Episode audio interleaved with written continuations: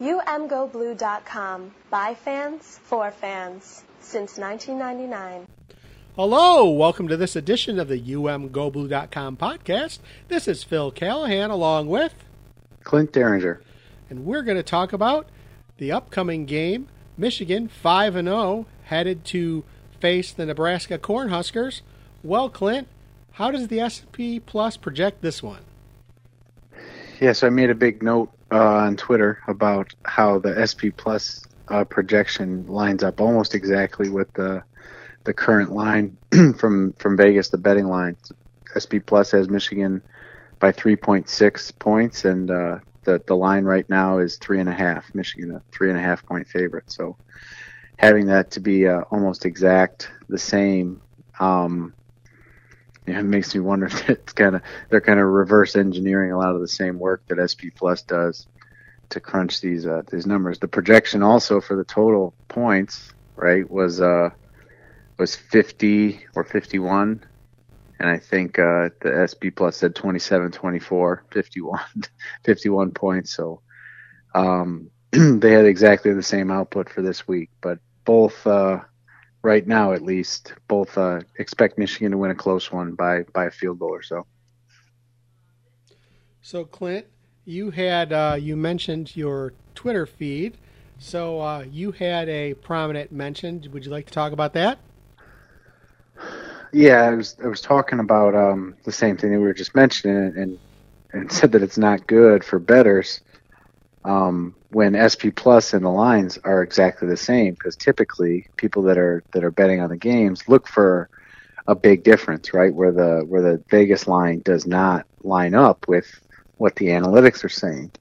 So where those where there are big gaps, typically that's where you'll find the best opportunities to try to, you know, that the analytics are catching something that that Vegas doesn't know, so to speak. So I mentioned that. Um, and Bill Connolly retweeted and said that it's he takes it also as a bad sign for the for the metrics for the SP Plus system because clearly you know they're if they're lining up then then somebody you know there, there's no opportunity there. So its function its its usability is reduced. It's not good for the model that's supposed to try to find the best gambling opportunities and uh, it lines up exactly with uh, with all of the lines. So he expects kind of a high variance week in terms of performance for his prediction model. With everything being so close, he, he feels like he's got you know 65 coin flips on his hand and no idea what it's going to mean for his own performance. So it was it was funny. He's a uh, he's kind of on the edge of his seat with his own uh, with his own work going on right now. So um, I don't I don't feel too bad for him after he's been trolling Michigan the last couple weeks with uh, you know talking about them moving into the top ten and being one of only four teams that hasn't trailed this year and bringing all of the uh, all of the jinx power that he, he feels like he's got now that he's at ESPN. He's been throwing that out there, so I'm glad he's a little bit on pins and needles with his own system this week. Turnabout's fair play. Well, and for those who aren't aware, Bill Connolly is the originator of the SP Plus, right? Yes, he he created the model. Uh, I want to say uh, in the late 2000s. It's been uh, just over 10 years, I think, that he's been uh, publishing his work. And again, the system is uh, intended to be kind of forward-looking and projection-based, so that, like I was talking about, you could look for for opportunities where the analytics think that one team's going to win by a lot and the, uh, the, the betting line expects a close game. You know, typically those are where your your best opportunities are. So it spits out a projected score between the two teams, and you can you can try to use that information to um, to try to find out where uh, where the line might be off, or or you know there might be too much money on one side of the betting line that you could take out the opportunity um, to catch, and and also you can use it to project the you know where there might be a, an opportunity in the over under betting the the over under on the total points scored in the game. Well, I was excited to see uh, your work get recognized nationally, so I thought that was really cool that that he did that, and I just wanted to make sure that we highlighted it. So, before we start breaking down and jumping into the Nebraska game, what are your final thoughts on Michigan, Wisconsin? Well, I, I think it was another situation that Michigan did what we uh, what we expect them to do. Right? They played well, and uh, the scoreboard rewarded them for playing well. You know, I, I just I, want to start on a positive note because the main takeaway is that that Wisconsin team was not good um, by Wisconsin standards. You know, by any means, right? And and especially their offensive line. Their their offensive line um, was in shambles. Really, they, they the two tackles just did not play well or not having a good season to this point. And and like I said, the I think their best lineman is their center, and uh, he got poked in the eye in the pregame and didn't play. So the fact that they were discombobulated and Michigan took advantage of that is great for Michigan, but it doesn't, uh, you know, it's it's a little bit of a downer that still I'm not I'm not sure that we've seen uh, that full complete performance against a team that's at their best. Um, but it doesn't mean that Michigan can't do it, just that it hasn't happened y- yet. Um, now, on the opposite side, Wisconsin's defense, that is a really, really great unit. They were at full strength. They had all of their full personnel. So for Michigan to put up 38 points against probably the best defense on their schedule is really, really a great sign. I, I think the game plan was very, very sharp. I think uh, Josh Gattis punished Wisconsin for really selling out against the run and, and showed that he's going to uh, look for explosive plays vertically down the field. And um, not only did that work against Wisconsin, but also he put that into you know the front of it of the minds of every defensive coordinator uh, on the rest of Michigan's schedule that you know what if you're going to sell out and stop our run game, then we're, we're going to try to take advantage of that through the air with uh, some really really fast and, and athletic receivers who also showed that they can really make a play on the ball in the air, right? It's really some acrobatic catches and really good hands from those guys on the outside, particularly Roman Wilson and Cornelius Johnson. So th- those are the main takeaways from Wisconsin. Still want to see um, this coming week. I, I really am, am interested to see the defense put together a really full 60 minute tremendous performance against uh, Nebraska because I think their offense is uh, is, like Wisconsin's on steroids, right? With with really a, a solid run game, uh, a dual threat quarterback that uh, can cause problems in different ways, and uh, Michigan's really going to have to dig deep into their bag of tricks to try to uh, confuse Adrian Martinez and, and, and create some mistakes one of the things that I loved about Michigan's game plan versus Wisconsin was, you know, you mentioned how Wisconsin's defense is one of the best squads that Michigan will face this season. I love that Josh Gattis came out and attacked with that flea flicker for Michigan's first touchdown, and um, that's the play that I broke down in our in our playbook on the website uh, this week. If anybody wants to go check that out, and again, just perfectly executed taking advantage of Wisconsin's aggression to, and I really think that it helped set the tone for, you know, punching them in the nose and kind of getting them, um, you know, kind of getting them off balance. Um, one of the things that uh, Coach Harbaugh talked about in his press conference this week was how even though Hassan Haskins and Blake Corum didn't have huge runs, they still had really good days. It's just that they had kind of set such a high level of expectation with those 50 yard runs in the early games that perhaps people weren't appreciating uh, eight and nine yard runs. Yeah, some good tough yards being made. Uh, you know, the uh, you know the big runs were like eight and nine. Um, and it's very rare you get a 50 yard run in a season. You know, let alone to think that that would be happening every single game. But you know, three, four, eight, nine. Those are those are big runs. Those are those are those are big plays. Um, so I would assess it that uh, you know once again they they really ran they ran hard. Um, Hassan's some of Hassan's know best stuff was you know pushing JJ in on the quarterback sneak. I mean that was the tremendous with the enthusiasm that he did that with, and uh, you know the strength, you know to push JJ those last six inches over the line You know, just little stuff that he does all the time. He's such a such a great football player. And the other thing is, Blake Corum is tough. That is a tough dude.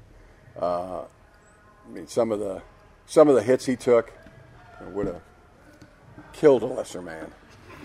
Uh, so, tremendous respect for for um, for Blake Corum and any other guys. I mean, there was some there was some hitting going on. There was some some tackling going on, and those guys just jump right back to their feet. And sometimes, I mean, that's more impressive than a you know a 60-yard breakaway touchdown run. Like I said before, I mean, they really they really listen to the coaching. They really embrace it, and they do their best to execute it. And and they do that in practice.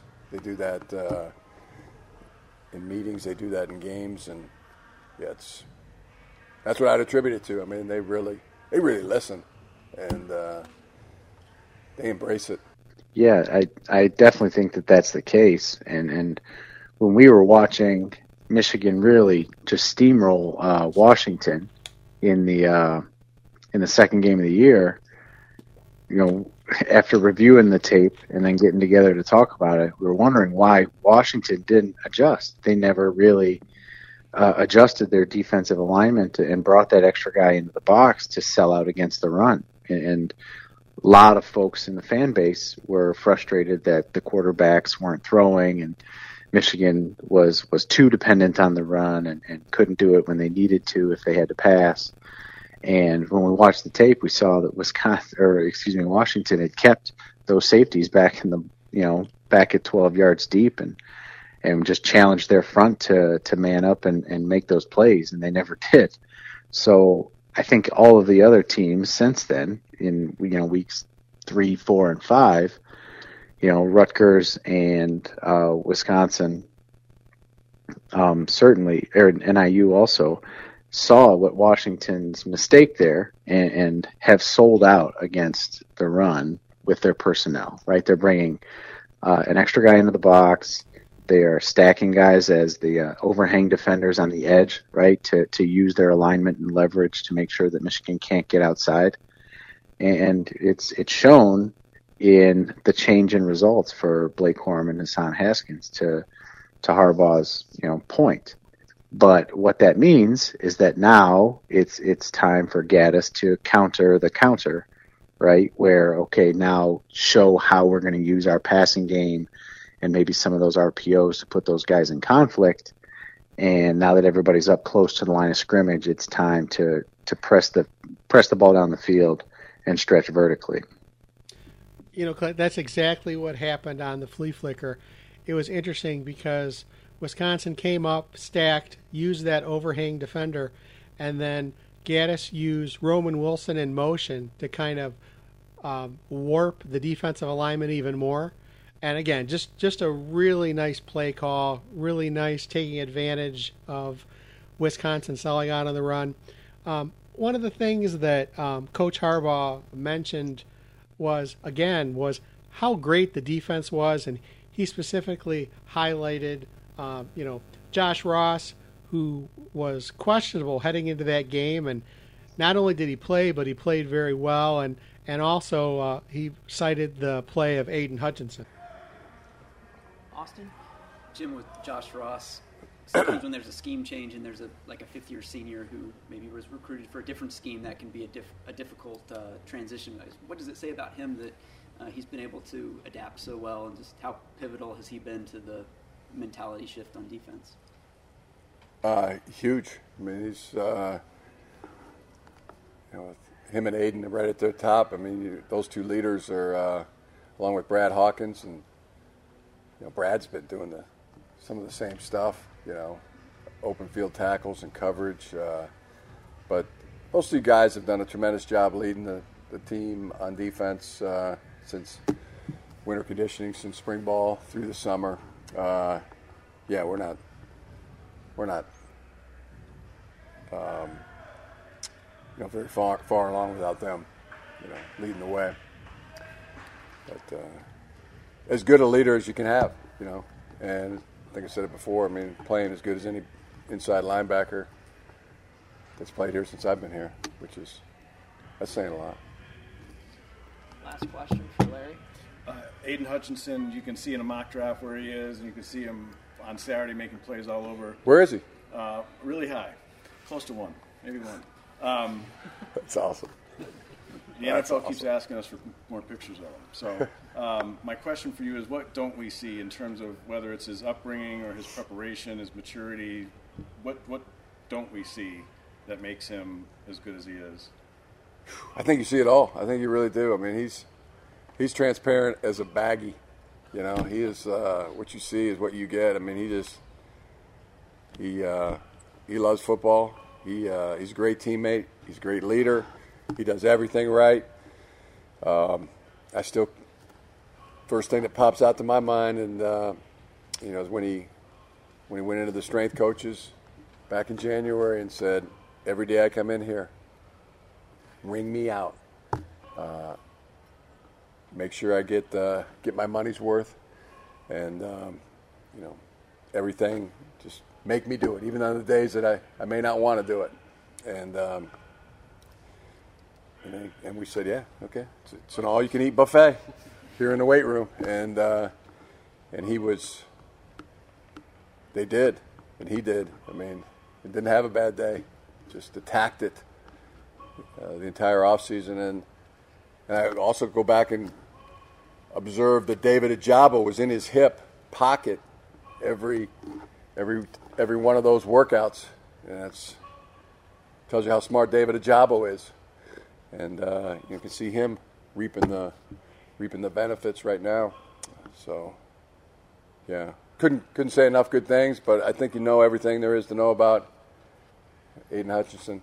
Yeah, I think at all three levels of the defense, I would add, you know, Daxton Hill to that mix. I really think those three guys are playing at a very, very high level, and that, you know, having that that superior play in your front with Aidan Hutchinson on the edge, in the heart of your defense with Josh Ross, and then kind of a, a jack of all trades on the exterior and even deep with Dax Hill it, it provides you know three key ingredients to where Macdonald can can dial up anything that he wants because he's got really a, a, a superior personnel talent and and and the experience to uh, to do different things with those guys. And I mean, the most important play of the game, I think, for the defense was the the first third down after halftime he dials up a nickel blitz on third and nine,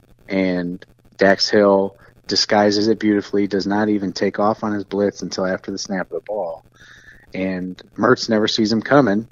And when uh, Hutchinson dropped off the line of scrimmage, or I, I think it was Hutchinson, but one of the defensive ends drops off the line of scrimmage right into a passing lane. Mertz has to hold the ball for an extra uh, an extra second, and that allows Dax Hill to get there, and he hits him perfectly cleanly and legally, and um, that's the last play that Mertz is in the game. You know, and that that changes the outlook exactly. So um, those guys playing at a high level, Hutchinson and Ross, and like I said, I would I'd put Hill into that same conversation.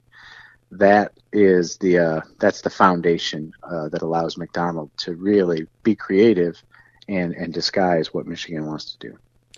So before we get to Nebraska, one of the interesting things that was highlighted in the press conference this week was that Mike Macdonald has basically imported the Baltimore Ravens defense to Michigan.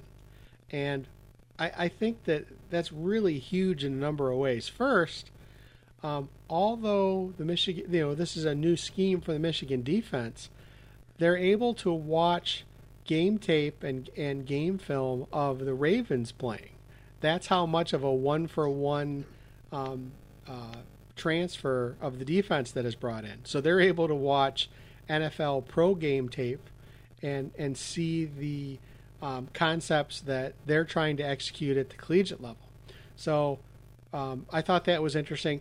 The other thing that it does is that you know again we always talk about how important recruiting is. So if you're a defensive prospect, you have to look at how well the Michigan defense is executing right now. And also, you have to appreciate that if you come to Michigan and you're in this scheme, that you're going to be running an NFL like scheme that will help you have lots of game tape as teams at the next level are looking at you. So, you know, first, it's great that it's effective, but, uh, you know, I don't think you can overemphasize how important this could be for recruiting down the road. Yeah, I think that's true, certainly. And a, a, another angle on that same point is it it helps guys understand the mix of skills that that are required, you know, and, and to be successful not only at this level in, college but also at the next level in the NFL, right? What type of hybrid players are um, are kind of the the new um, stars of the day in the NFL, right? Like Daxton Hill got a specific mention from uh, in Macdonald's uh, radio interview talking about he can do whatever you want. When the pro guys come talk to me, I let them know he can play a true free safety for you if you're if that's your scheme. You can be like uh, like what we are using them as is a hybrid between a nickel corner and a safety, or, or, or you know up on the line of scrimmage or up in the box linebacker at times. Um, or you can be outside as a corner. He's got all of these different skills. So not only um, can you sell that to recruits with the scheme and that they'll understand the X's and O's of, of an NFL uh, defense and its framework, but also that they are, are going to develop kids and, and, try to teach them the skills that are necessary to be very versatile and, and fit into some of these hybrid roles where you're more marketable from a football standpoint in the draft because you you can play corner or safety or you might be a a four three defensive end or or a three four linebacker. You know, like Chase Winovich and, and Rashan Gary are both playing linebacker in three four defenses. You know, building those guys uh, with versatility and flexibility to scheme means that there are more teams in the draft that might draft you, and, and that is uh, very very valuable uh, to your point. But um, it's also going to be nice to see. We're going to put more guys like this into the draft, and uh, it, it's just going to be cool to see, and, and certainly can be leveraged when you're uh, when you're talking to a prospect and his family for sure. So, this week, Michigan faces Nebraska, three and three overall, undefeated at home, one and two in the conference. A real mixed bag for the Cornhuskers this year in what is a critical season for Scott Frost after having some uh, getting called for some shenanigans in the off season. Um, you know, they say if you're going to get caught bending the rules, you better at least be winning. And uh, definitely a, a, pivotal season for him. I think that you know this has all the earmarks of a uh, of a game of a trap game, right? Um, Michigan definitely was primed for Wisconsin. You look at the record for Nebraska and can think that they're, you know, uh, mediocre, but they're tough at home, and uh, you know this is going to be a tough game for the Wolverines. How do you see it shaping up? Uh, for me, I think Nebraska. I, I, I can understand why both the SP Plus and the Vegas line are sitting at three, three and a half. First of all, there's a, a, certainly a home field advantage playing in Lincoln. You know, they they have a very long sellout streak in Lincoln. The fans are very very passionate fans. It's going to be a night game, right? And and they are coming off of a absolute shellacking of Northwestern, so they kind of got their um, their get right game, and everybody's starting to you know wonder maybe maybe this team is starting to figure it out and turn the corner. And here comes a test into town with uh, with Michigan. So they're going to be amped up. It's going to be a, a night game crowd. There's going to be a lot a lot more energy in that stadium this week than I think there was uh, in Madison at an 11 a.m. local time kickoff for a team that just came off a loss to Notre Dame. Right, that two different, uh, totally different environments. You know, first and foremost. Uh, with that said, you know, I think Nebraska is pretty balanced. They're they're strong on offense, right, with a, a dual threat quarterback and some option game. Um, you know, kind of built in the mold of, of Scott Frost himself with Adrian Martinez. Their defense has been really, really strong, strongest that he's had in uh, in Lincoln since he took over. Right now, SP Plus has their defense ranked 20th, um, which will be the second best defense that they've played uh, after Wisconsin. So, I, just in those two unit for unit matchups, it looks to be close, right? And, and then you factor in the environment, and it, it, seems like it should be a close game. There's two huge differences that I think that Michigan has very, very large advantages. Number one is special teams. Nebraska has been absolutely awful on special teams this year, both punting and kicking. Um, they, have missed, uh, I think, half of their field goal attempts. Uh, and this is somebody that's been reliable in the past, and he's he's struggling with uh, consistency this year. You know, from different distances, he's got a strong leg, but but it's just missing kicks. And then punting, they've had three or four different punters, and, and I think I saw at, one point they were holding like an open tryout to see if there was anybody on their campus that could come in and, and consistently punt the ball with uh, with enough hang time that their that their coverage units could be could have a reasonable chance. And I think that they played really well. Nebraska played really well in East Lansing against uh, Michigan State two weeks ago, but were really done in, in in the fourth quarter when they they called a punt coverage to the right. Ten guys are going to cover a punt on the right half of the field, and the punter kicked it to the left half of the field. And uh, you know, Jayden Reed from Michigan State just catches the ball and takes off the sideline pretty much unharassed right into the end zone. And there was a picture of that play from behind Michigan State's returner, Jayden Reed, and you see him with the ball and the end zone and the stands, and there's not a red shirt in the screen. I mean, how how do you have a guy catch a punt and there's nobody even in the picture? So I just I can't imagine that they're going to get that corrected in a matter of weeks, right? With with the problems they've had, and and then the reverse of that is Michigan has been really really strong on special teams. So I, I expect to see at least one really key big play on special teams in Michigan's favor in this game. And the other major difference is um, Michigan's playing pretty mistake free and is taking care of the football.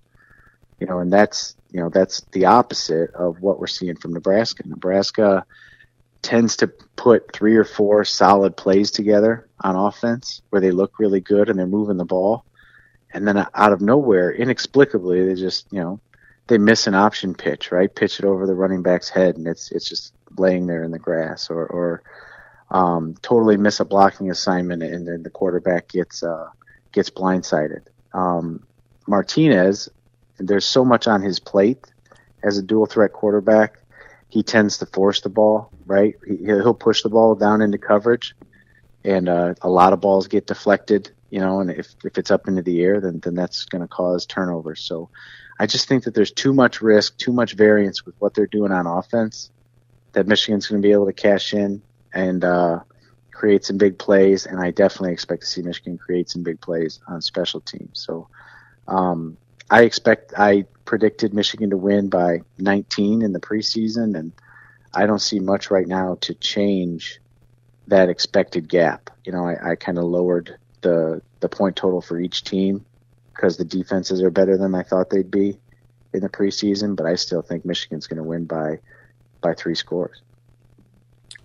So, I think the key to this game is the Michigan defense encouraging Martinez to run as much as possible.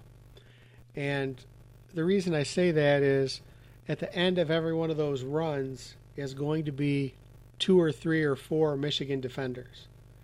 And I think that's just going to wear on on Martinez. I, I mean, I see this as a a game of an attrition where hopefully, and, and again, um, you know, you never want to see a player hurt. That's not what I'm saying, but you can definitely see um, an attrition of hits uh, accumulating on Martinez and impacting his play. And I think with what we saw against Wisconsin, if I was a dual threat quarterback, I would be um, leaning towards staying back in the pocket and throwing. And uh, you know, I, I, it, so it'll be interesting to see um, what Mike Macdonald dials up. Again, I I think uh, I wouldn't be surprised to see the Michigan defense kind of um, uh, play back a little bit and and encourage the run and and see how that goes. So um, the other thing is, as good as Nebraska looked against Northwestern, um, I think the same way we were saying that this is not a vintage year for Wisconsin, this is not a vintage year for Northwestern, and um, you know uh, definitely you know Northwestern is is a very solid football program, but every all the dials are coming up this year as being a down year, and um, you know I, I think when you see Northwestern shellacking them, I'm sorry, uh, uh, Nebraska shellacking Northwestern, that just kind of proves the point. I am, uh, you know, in the preseason, I was predicting 31 23. Um, right now, uh, I'm predicting 34 10. And uh, definitely, I think the Michigan defense is, is coming into its own. And I think, uh, you know, I think you made a great point that uh, if special teams breaks out, it, it may be more than three scores.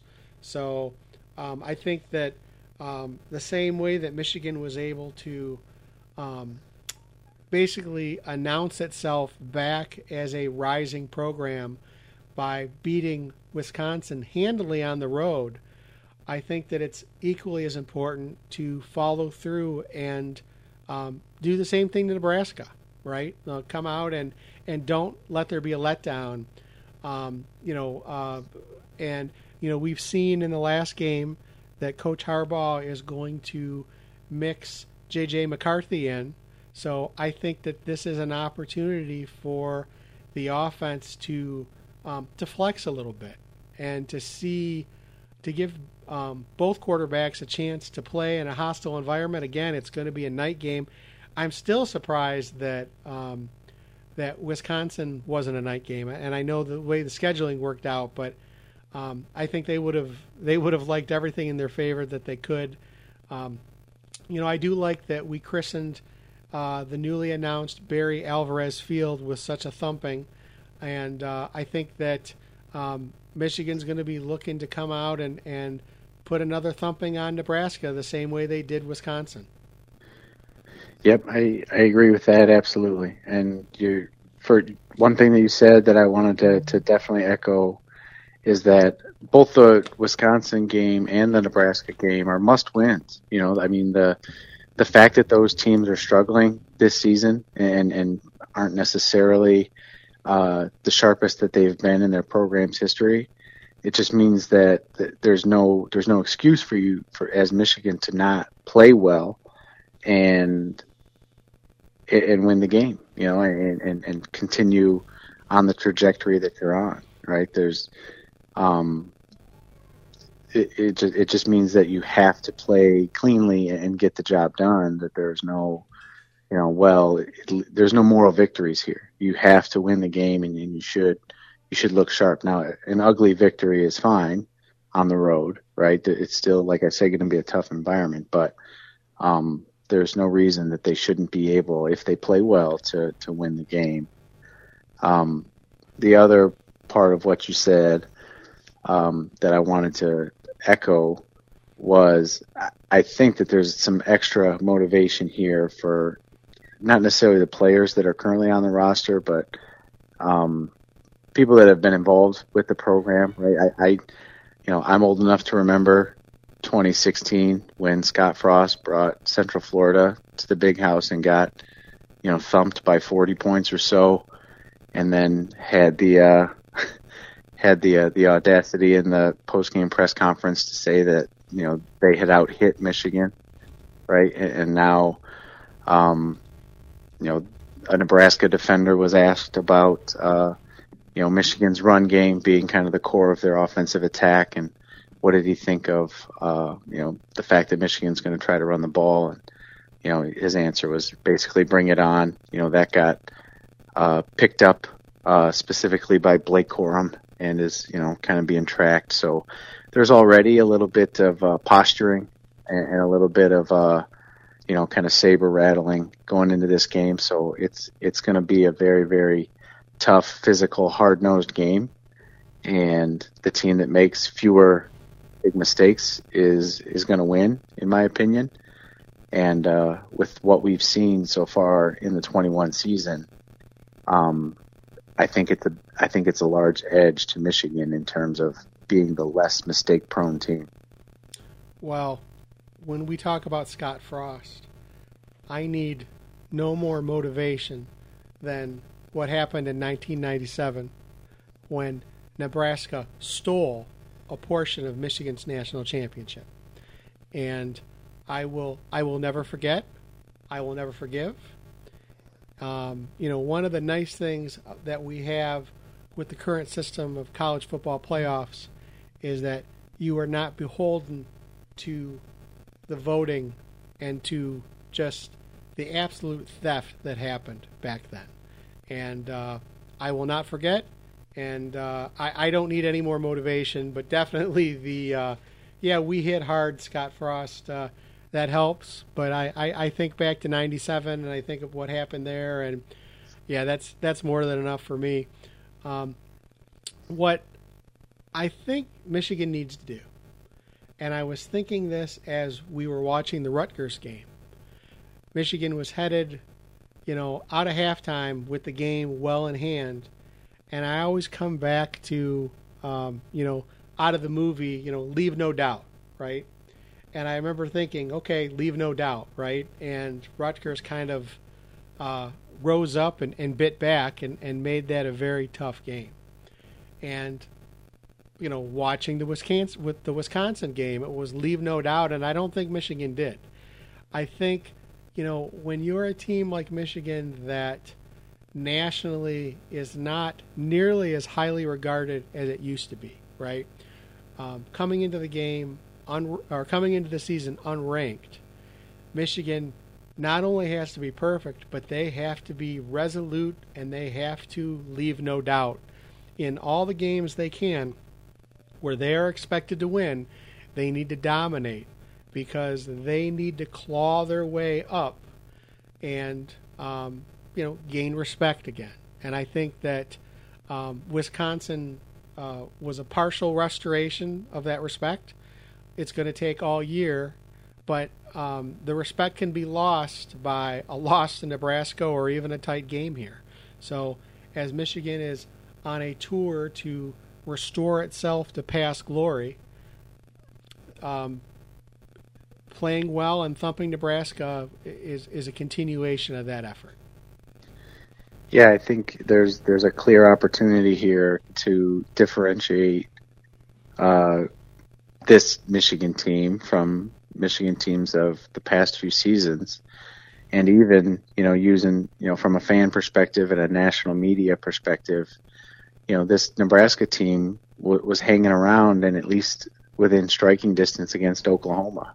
So if Michigan can really put together a full, complete game and, and, and dominate on the scoreboard and on the field the way that we saw against Wisconsin, then you're you're going to use that transitive property in the national narrative that, uh, well, you know, Nebraska was within a touchdown against Oklahoma, and if, if Michigan pushed it out to multiple scores, then you know I think people are gonna gonna use that as a comparison tool when uh, you know if it comes time to compare Michigan against uh, teams like Oklahoma or other you know Big 12 teams. So it it's a big game for sure. Prime time, you know, ABC and a, a really a great atmosphere. We know Nebraska fans are going to bring it. Um, there is a, a slightly different challenge to kind of sitting around all day on the road and uh, preparing for a night game and, and trying to kind of manage your adrenaline and, and to get, you know, to to get your emotional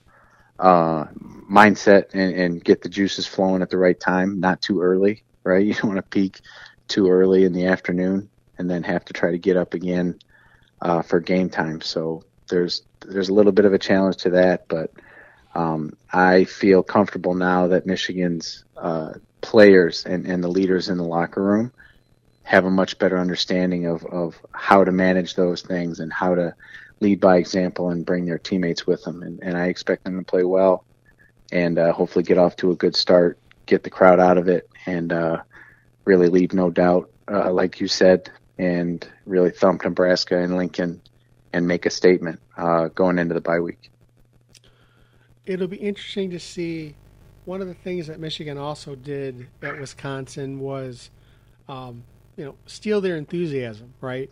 It'll be interesting if they can go into Nebraska and do something similar, like be energized by the crowd, and, um, you know, take the crowd out of it and, and kind of make the stadium their own. So definitely going to have a lot to see.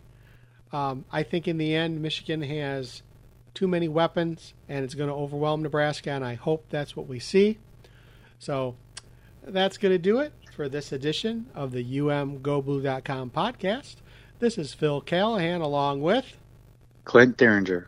Go Blue. Thank you for listening to the umgoblue.com podcast. All rights reserved. Search for umgoblue.com on iTunes. Go Blue.